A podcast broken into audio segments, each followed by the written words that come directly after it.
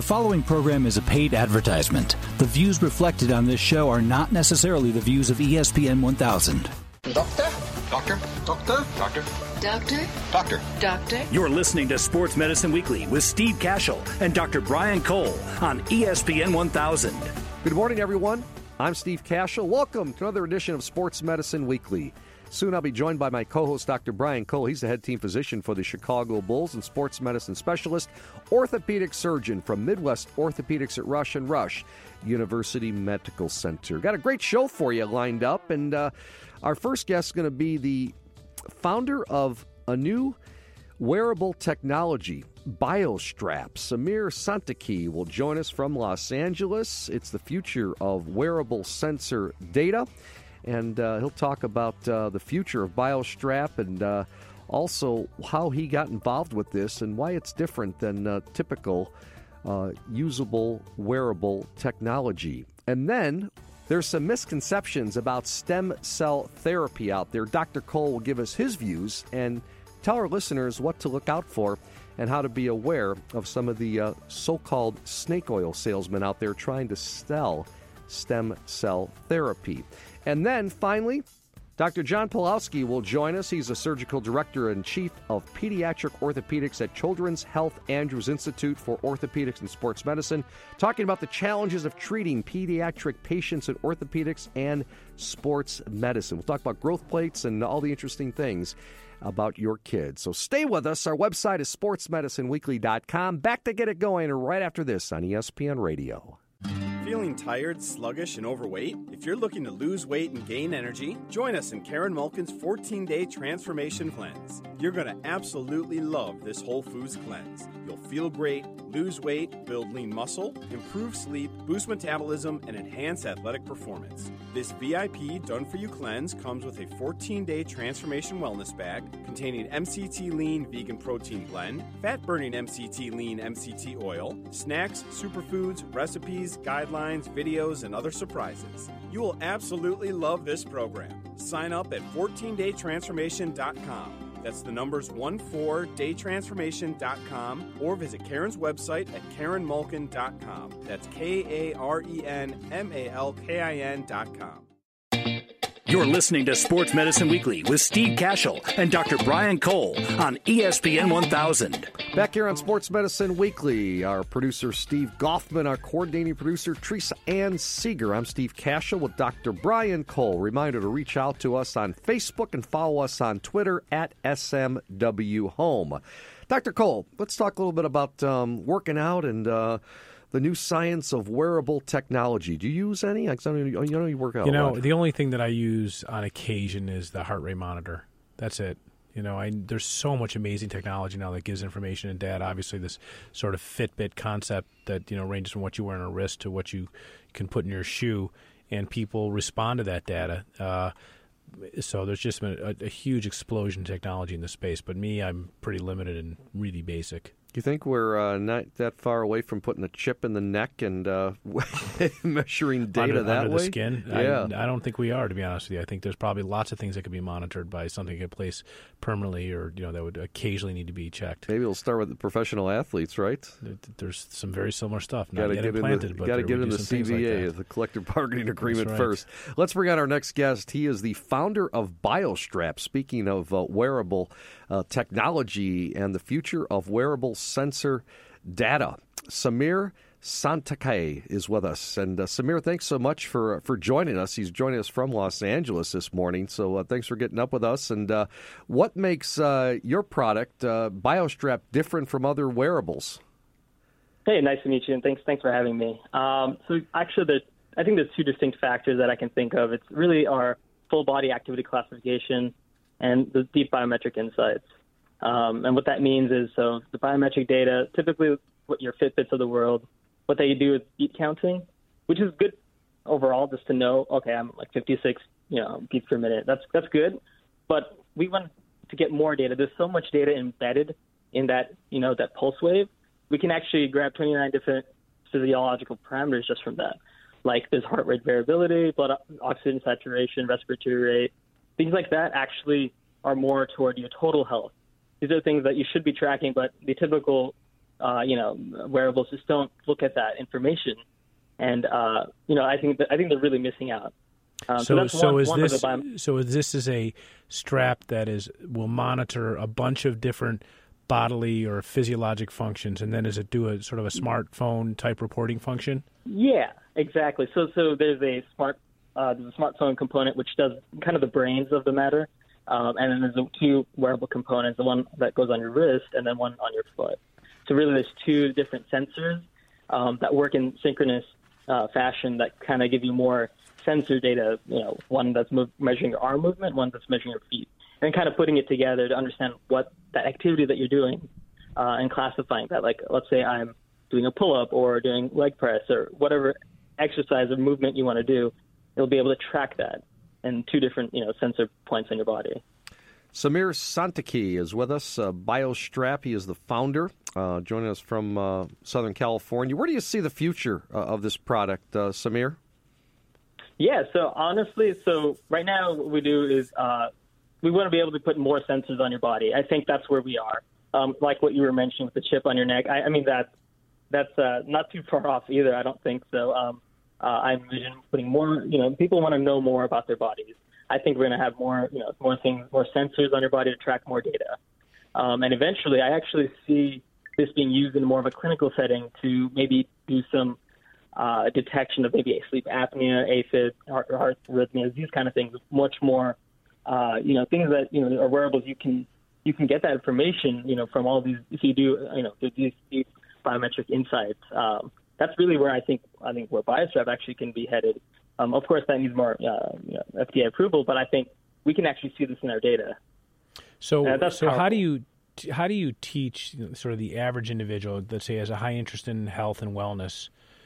But Mm-hmm. you know, I can't imagine all these data points, these twenty plus data points, are going to be interesting or even understandable by most. Exactly, And then you have to have not, norms, or you know, you have to have norms by age and gender and things like that. So I, I guess my the the place that I always eh, struggle with is how much is too much information and what can be really used by someone. What do you think sort of the top five most valuable data points that an the average individual is really into health and fitness and who exercise on a Mm-hmm. pretty regular basis who combine some type of aerobic with you know a strengthening program Yeah. would find a value that you can't You get know, in, I that mean, you can't get anywhere else. Right. Yeah. So I mean, I think knowing just I can name a couple is so resting heart rate is actually really important. I think more so than active heart rate. Uh, this tells you how you know how physically fit your heart rate heart is, uh, and resting heart rate is basically what your heart is when you're sleeping. Um, and then the next one is HRV, which is heart rate variability. Um, this is actually not terribly new. I think it's been used before, uh, you know, the last 50 years. Um, and, and currently it's kind of being re- reused for basically indicator of stress.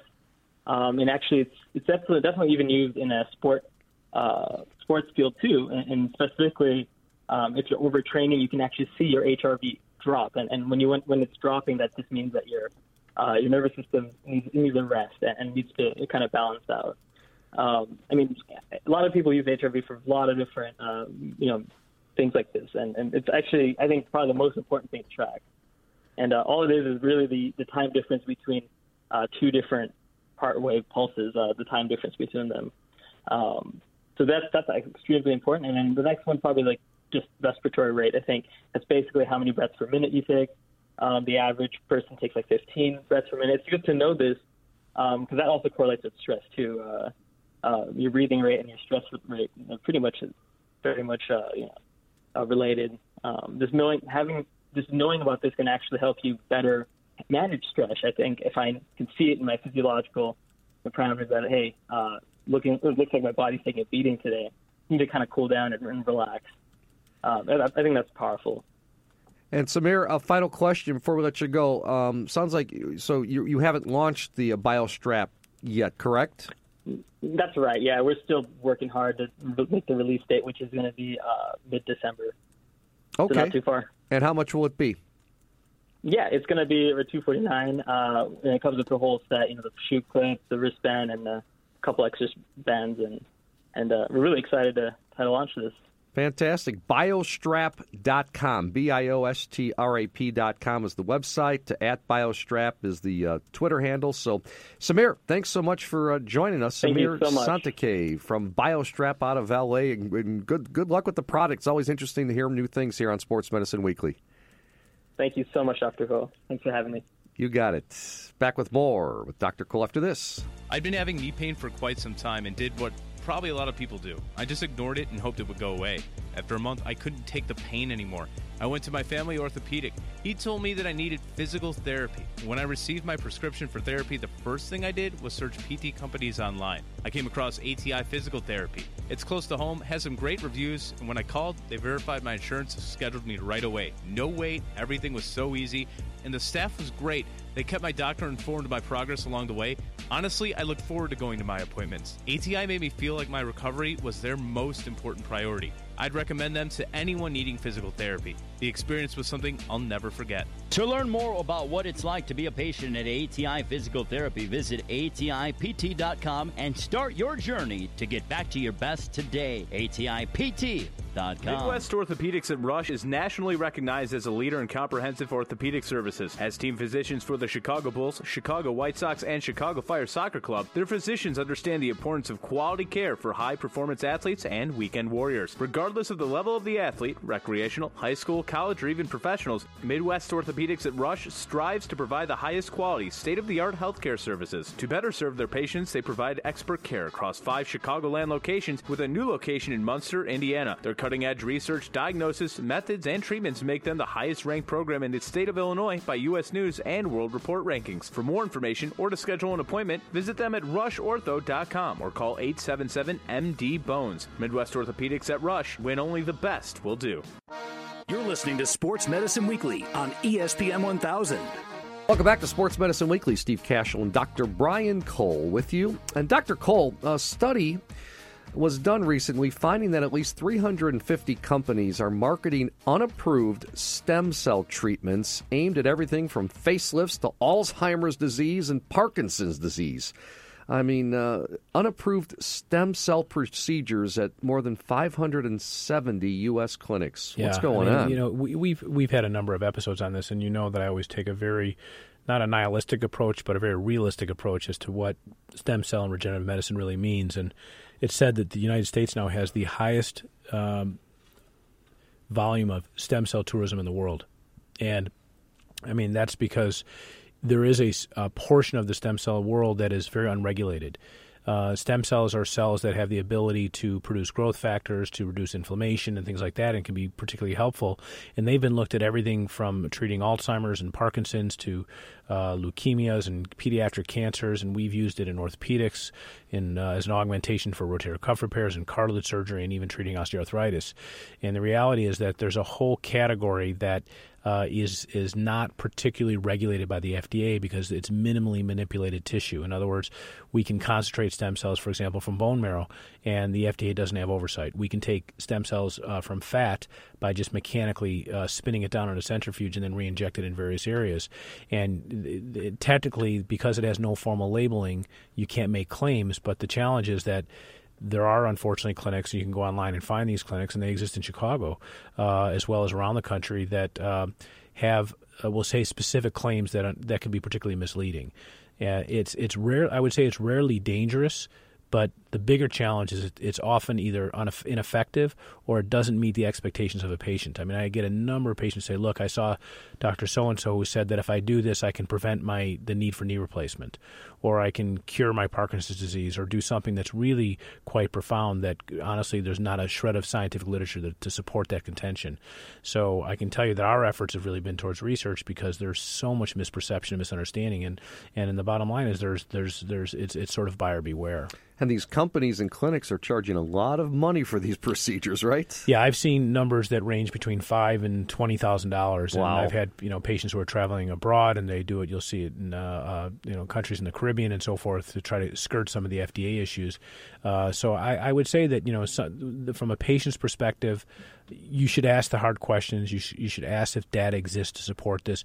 Talk about what the potential side effects are. Uh, what to it's really all about expectations. And as a patient, you have a responsibility to ask the difficult questions, especially about efficacy. You know, what should I expect in terms of outcome? Will it meet the, the, the will it solve the problem that I would like to solve? Um, what will it cost and what are the potential side effects and, and really what's the literature the scientific evidence to support uh, what uh, a specific individual is recommending? I really encourage patients to do that with this and virtually any other treatment. I think that's where they have to take this kind of responsibility in their own hands. Dr cole and steve kashul with you. Uh, how often do you use it so we're using a bone marrow aspirate and then we spin it down in a centrifuge and we're doing it in clinical study now. I will occasionally use it on uh, i will often use it on our professional athletes as there's probably no downside and, and there may be a significant upside and uh, but there's a cost and it's not trivial uh, although it's not astronomical. Our costs are around the $2,000, $2,500 range, not in the five to $10,000 range.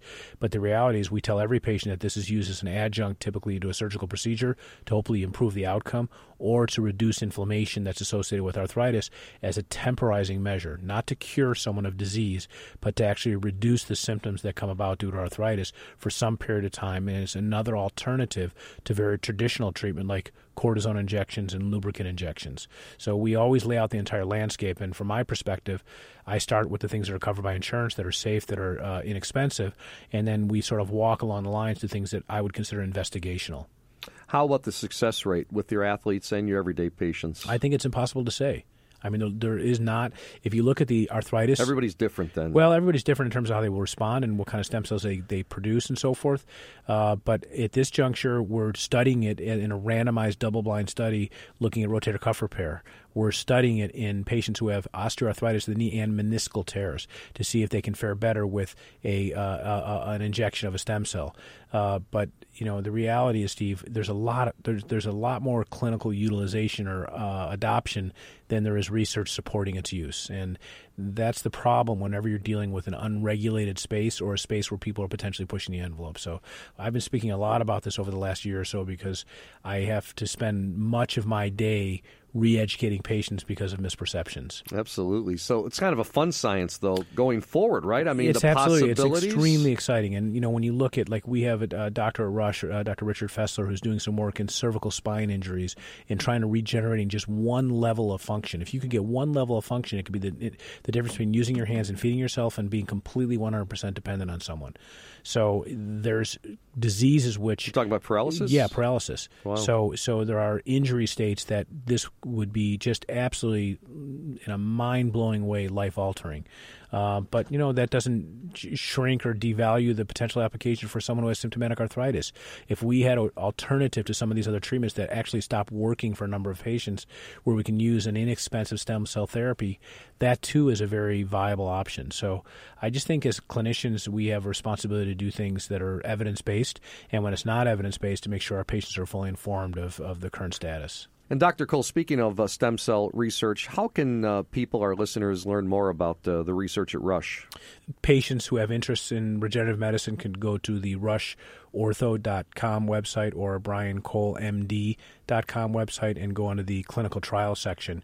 And we have a number of trials ongoing right now that really the primary effort is to validate uh, stem cell procedures. All right, back with more of our show right after these messages on ESPN Radio. Returning patients who suffer from cartilage defects to an active lifestyle is the goal. Prochondrix, the latest solution from Allosource, is an innovative, cost effective fresh cartilage allograft designed to restore cartilage and restore life. To learn more about Prochondrix or allografts, visit prochondrix.org. That's P R O C H O N D R I X dot org.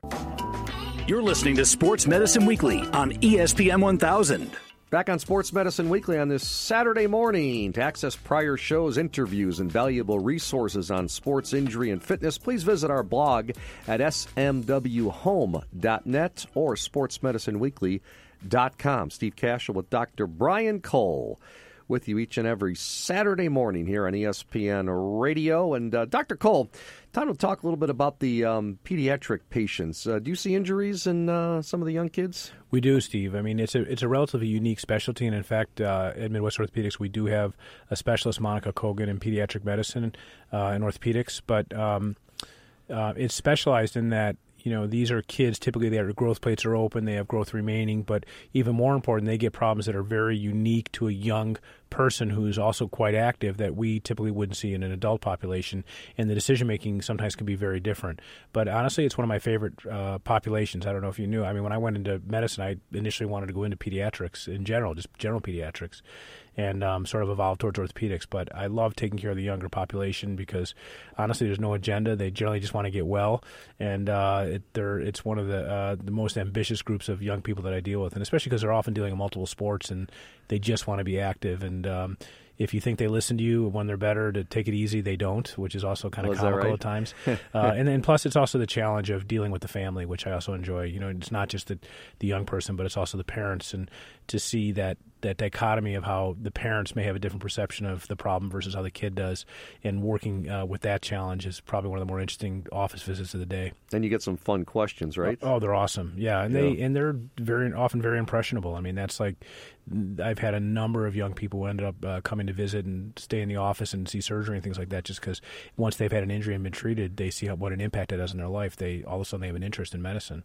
Well, to continue the conversation here about pediatric orthopedics, is the surgical director and chief of pediatric orthopedics at the Children's Health Andrews Institute for Orthopedics and Sports Medicine in Dallas, Texas, Dr. John Polousky.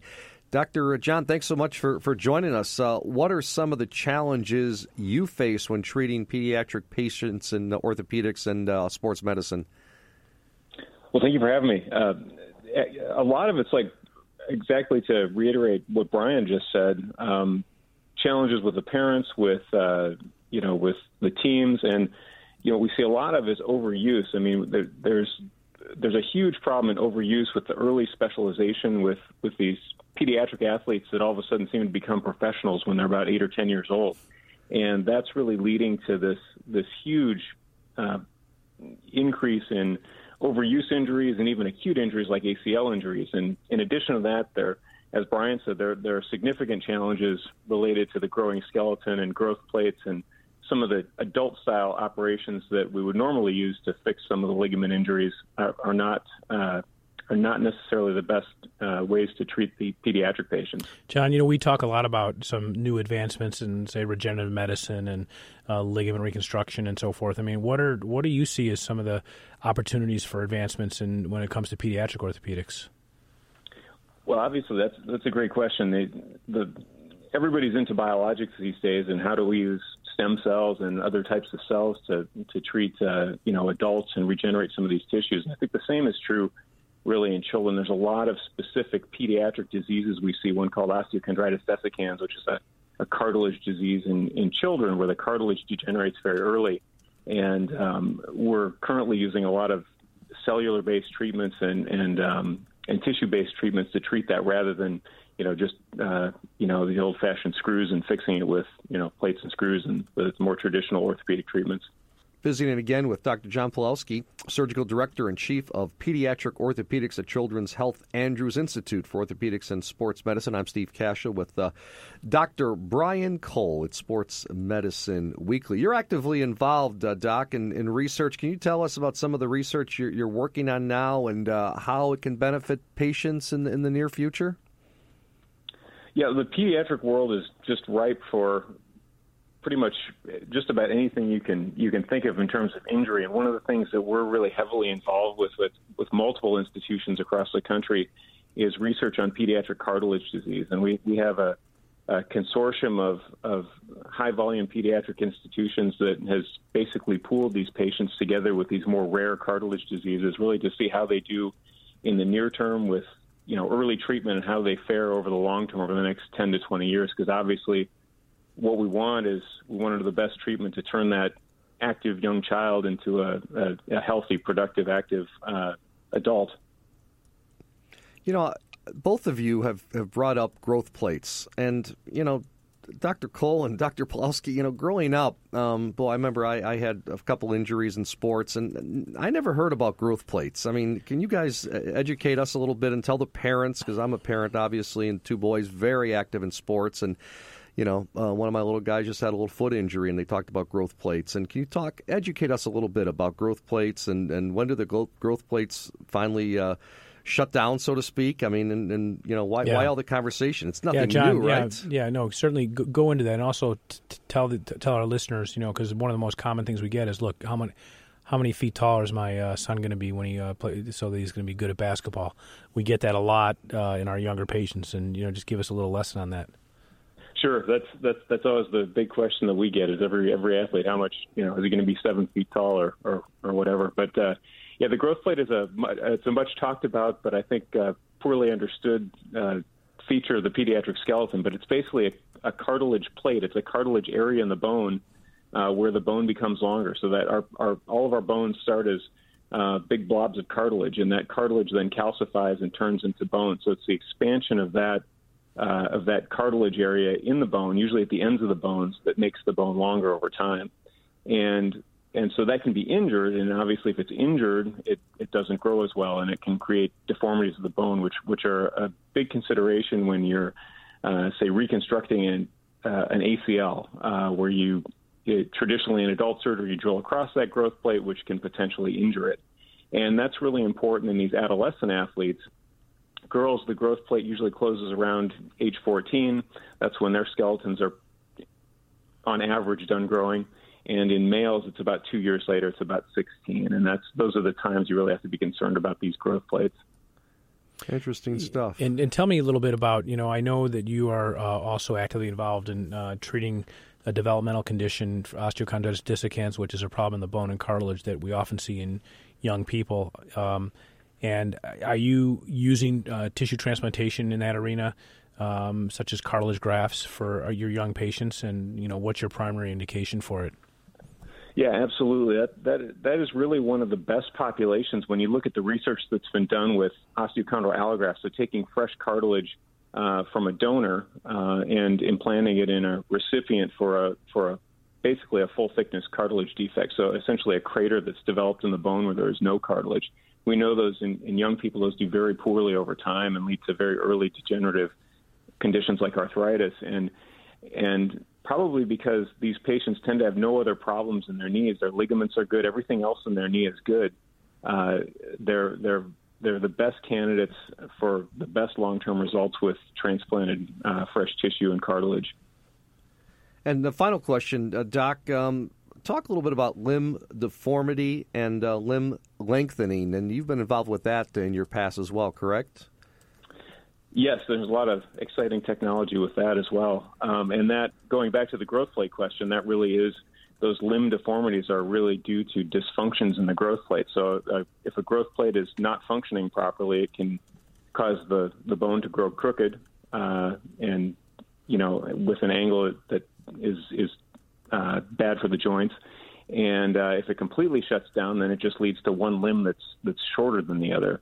And um, there's there's a lot of new technology, traditional lengthening methods uh, of stretching the bone out with fixators and these sort of medieval looking devices has now given way to uh, rods that you can actually put inside the bone and uh, with small microscopic motors um, lengthen the bone from inside, which is Wow. which is very exciting. So that world is really advancing rapidly as well.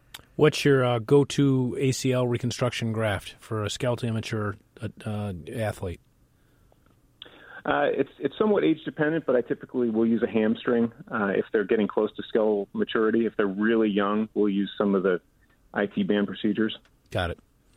Well, thanks. We have not uh, had this topic on before, and it, it's really helpful. And we really appreciate you taking the time this morning. Thank you, Dr. John Polousky. Really pre- appreciate all your help. Oh, thank you for having me. All righty. He's the surgical director, chief of pediatric orthopedics at Children's Health Andrews Institute for Orthopedics and Sports Medicine. Back with more of Sports Medicine Weekly after these messages. On ESPN Radio.